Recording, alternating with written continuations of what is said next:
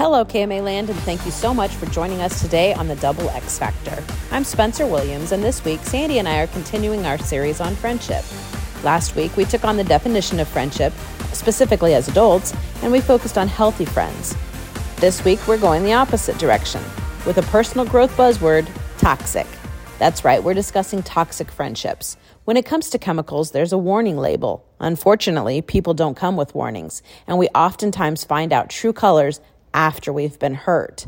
Dr. Gregory Jantz studies toxic people, and I know, doesn't that seem like a depressing area of research?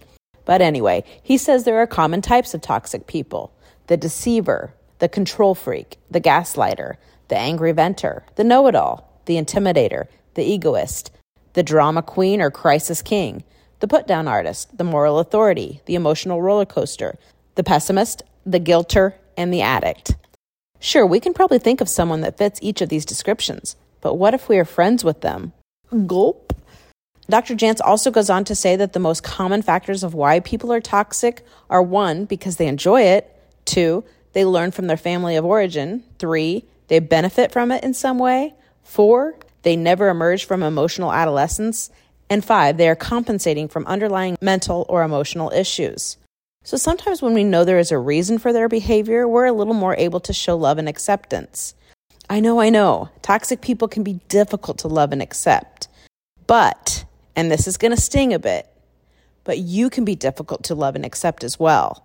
And maybe you could even see a little of yourself in those toxic types of people I mentioned earlier. So, while Sandy and I will get into toxic people and friendships in a little more detail for the remainder of this week, I want you to really be able to look at your relationships with an open mind and realize your role in all of your relationships. Are you keeping yourself in a healthy space? While you may love a toxic person, it's ultimately up to you to make difficult decisions for yourself. Should you continue to be around this person? What boundaries do you need to set? What if the hurt continues? Making decisions in the heat of emotion is never a good idea, so I encourage you to really think about your friendships that maybe don't feel healthy and safe for you right now. Then see how Sandy's take tomorrow will help you going forward in the relationship or not. And I'll be back on Thursday. If you just can't wait, find us at KMAland.com under the Double X Factor Programs tab, on social media at KMAXX Factor, or find our podcast wherever you get your podcast from. As always, we thank you so much for making personal growth and the Double X Factor a part of your day.